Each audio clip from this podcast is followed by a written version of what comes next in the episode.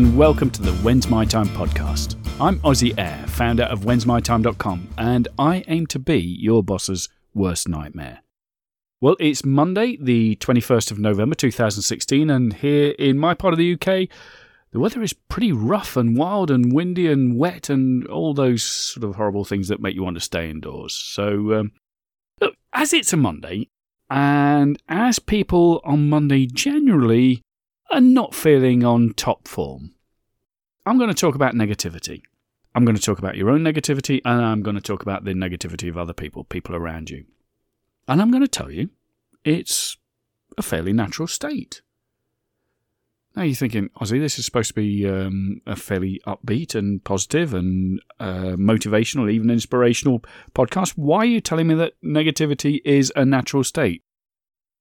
Because, as far as I'm concerned, um, I think it is. I think it is a natural state. And so we have to be very aware of that, that we have to push ourselves out of that. Now, why, why would I say it's a natural state? I think there's sound evolutionary principles at work here.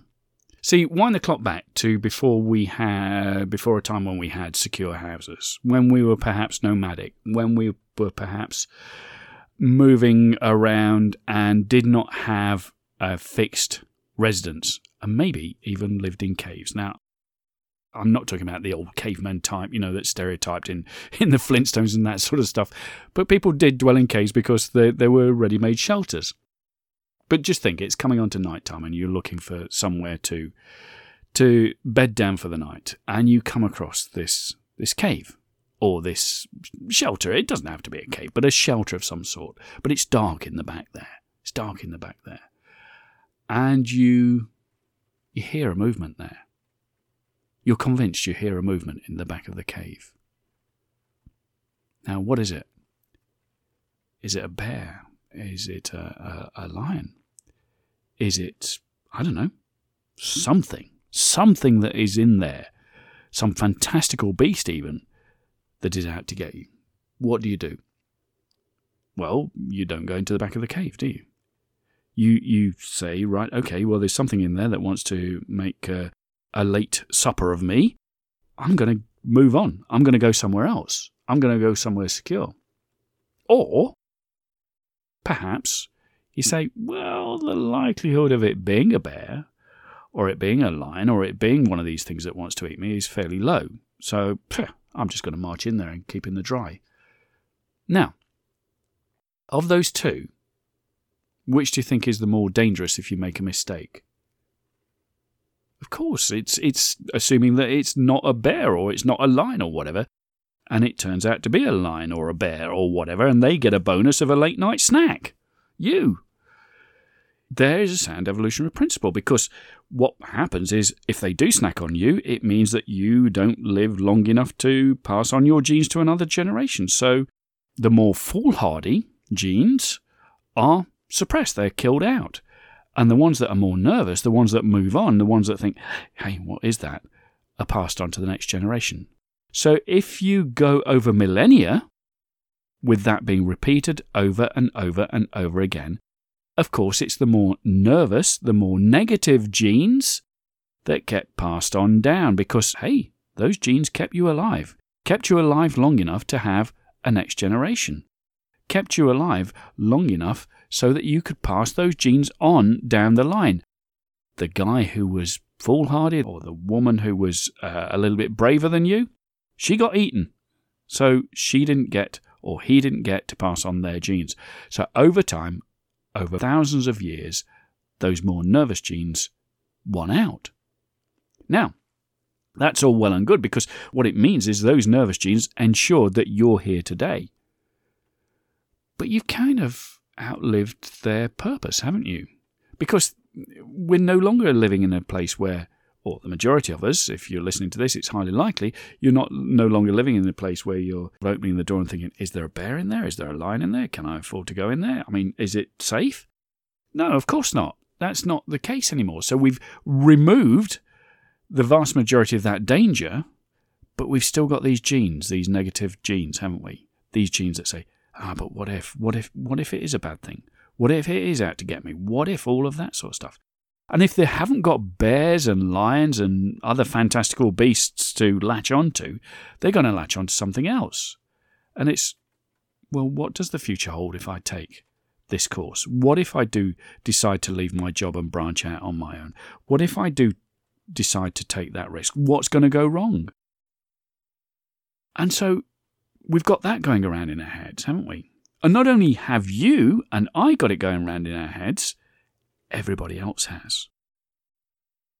And here's the thing you're now at a position whereby you're thinking about maybe I want to do something different. Maybe I want to branch out on my own. Maybe I want to start living my life on purpose. Maybe I want to go out and gain that significance that I promised myself I'd do as a, kid. And you share that with other people around you. They haven't got the dream bit. They haven't got that bit inspiring them. All they've got is the negativity thing going for them. All they've got is the, well, what if it goes wrong? Working in their minds. And even though they may be well meaning, that's what's going to spring to mind and that's what they're going to offer you. They're going to offer you all the reasons why they think it's a bad idea for you to do that. Why they think it's a bad idea to stick your head above the parapet. Why they think it's a bad idea for you to leave the flock. Now, part of it might be jealousy. Part of it could be that. Part of it could be you reflecting to them that they haven't the courage to do what you're about to do. Whatever it comes from, it's a negative feedback loop and it can spiral. It can really spiral. Now, clearly, we need to develop a more positive attitude about all of this. We should still be cautious. There's a difference between caution and negativity. We should still be cautious, but we should be cautiously positive. Now, I don't want you to be Pollyanna-ish about this. I, I, don't want you to think that all we've got to do is think that everything is lovely, everything is rosy, and then everything will work out fine.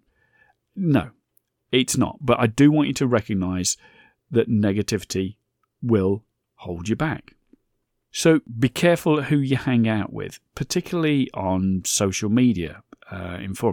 You see, social media, its, desi- its algorithms are specifically designed to reinforce the views you already have, to reinforce uh, any comments that it, it, it watches you. It, I mean, this sounds all um, conspiracy theory, but it doesn't. It, it, identifies people that you've listened to, views that you've expressed. It, ex- it does it all anonymously, but it will feed you more of what it thinks you like. So it's there to reinforce your views that you already have, whether that's political, religious, or, or just a, a general psychological state.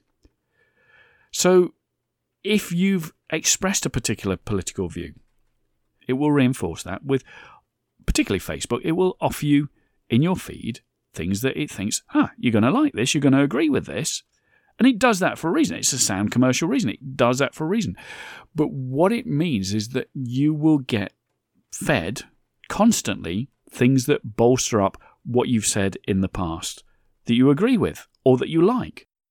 Now, if you're at a crossroads now where you're thinking, actually, my old way of thinking has got me to where I am today and I'm not comfortable with that, if you're thinking maybe I need to adopt new thoughts, social media doesn't know that yet. So you need to actively go out and seek groups or forums that are full of people who are succeeding in the areas that you want to be. People who are not only succeeding, or maybe people who intend to succeed. People like you who are intent on success. So there's a mix of people who are just starting out and people who are already successful. And people who are genuinely supportive of you and your ideas. And by that, I don't mean that if you're having a bad day, you go in there and say, Oh, I'm having a bad day. And they come on and say, Yeah, I know, isn't it dreadful? It's so difficult getting leads for your business. It's so difficult getting sales for your business. It's so difficult to develop a product. It's so difficult to stay positive in these times. You don't want that sort of support. You need the support, sort of support that say, Hey, but I thought you said XYZ. That's what you believe in, surely. So, how does that square with what you're doing now? So, why don't you go back, revisit your ideas, re enthuse yourself, and get started again? Because the, the answer is there. It's staring you in the face. That's the sort of support you need. You need to get the support of a mentor, even better. Beware of negativity. I know that sounds a very negative thing in itself, and we should always accept the, th- the fact that things might not turn out the way we planned. might not, but they also might. They may turn out the way we planned. And wouldn't that be fantastic? And in fact, while there are no guarantees, surely if we're taking care to engineer our future, if we're taking care to work on ourselves and on our projects and on all those things, if we're doing that in a planned fashion, isn't it more likely that that's what's going to work out for us than all that negativity? I do hope this has helped. Look, I want to be able to help you even more.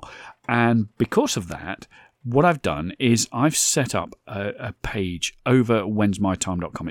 So if you visit whensmytime.com forward slash help, you'll find there there are six very simple questions that I ask. I'm asking you to help me help you.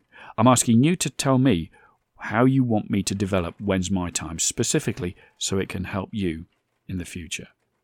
So head over to whensmytime.com forward slash help and you'll find there those six simple questions. And it would be fantastic if you could let me know how you feel I could best help you in the future. If you think this has been helpful to you, please by all means tell your friends about it. We want to get this message out there to as many people as we possibly can. People like you, people who know that they have so much more to offer, and people who want to gain significance. I don't know if you can hear that. The rain is absolutely hammering against the window here in When's My Time Towers. Uh, but look, tell tell people about it. Get as many people as you can listening to the podcast. Another way you can do that is to head over to iTunes now and make sure you subscribe. That way, you're doing a couple of things. You're making sure that you never miss another episode, but you're also helping this podcast rise in the rankings. And you can help it rise further by leaving me a review and a bunch of stars as well. So head over to iTunes, leave me a review, and subscribe. Thanks so much indeed for listening. I've been Ozzy Air, founder of whensmytime.com, and I'm here to tell you your time is now.